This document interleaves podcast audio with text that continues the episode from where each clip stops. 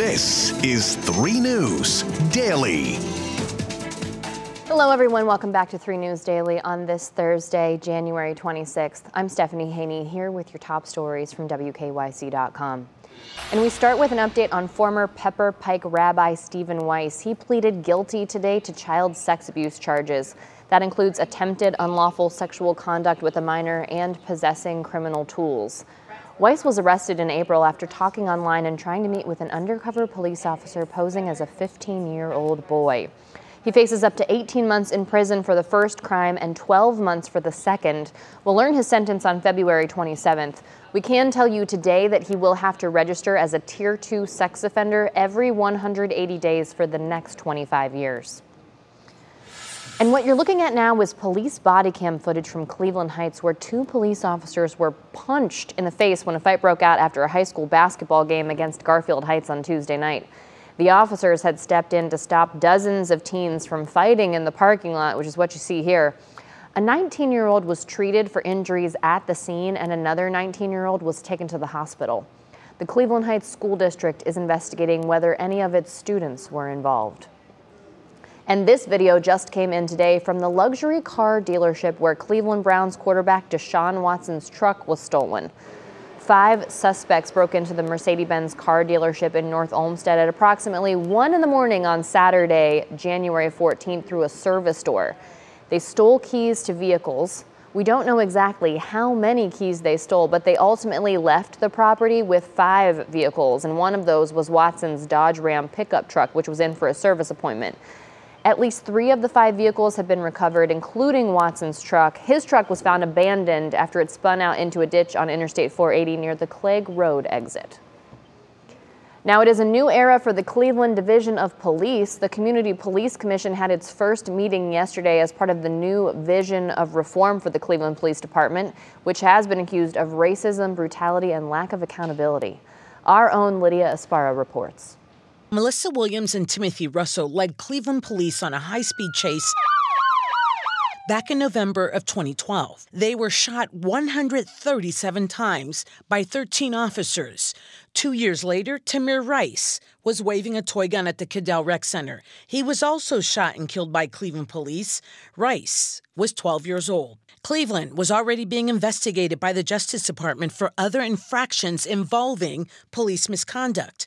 A year later, the consent decree, which gave police mandatory training. And last November, the Civilian Police Oversight Amendment, Issue 24, passed, shifting control of police discipline and policies into civilian hands. There is a draft CPC operations and procedures manual. These are those civilians. For 100 years, we haven't, we haven't had good police reform, and now is the day.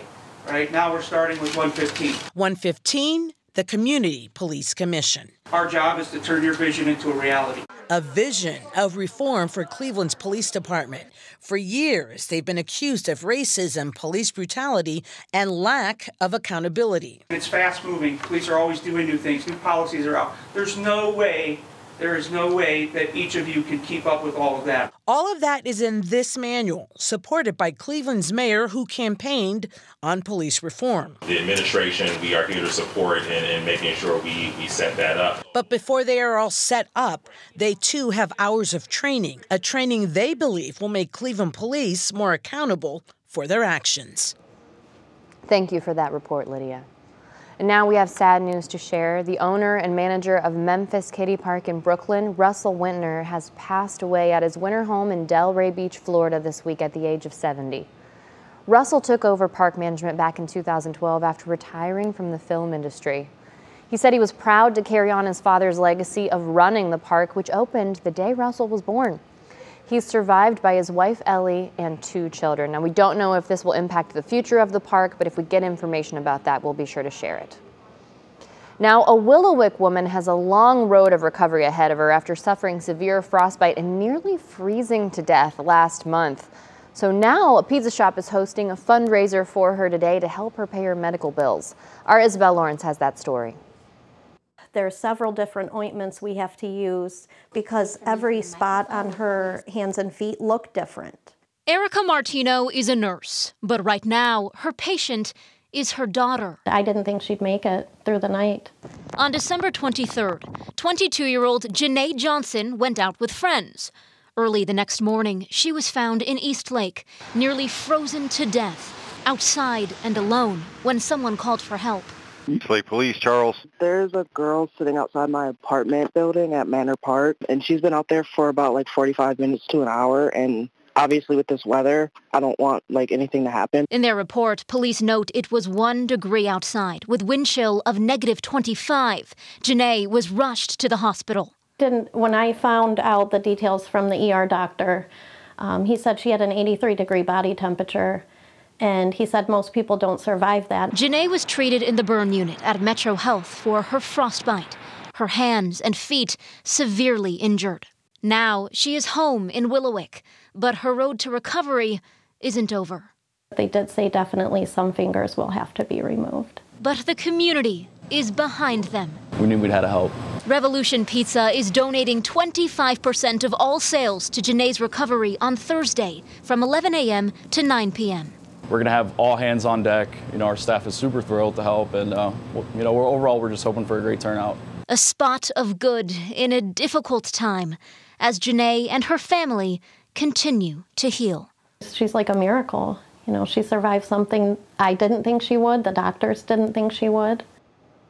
Wow, just a remarkable story. And Thankfully, she's got that care from her mother, and hopefully she'll be okay and has the opportunity to fight through this. Now, as a reminder, as Isabel said, that fundraiser is today until 9 p.m. If you'd like to help out, Revolution Pizza has locations in Willowick and also in Mentor.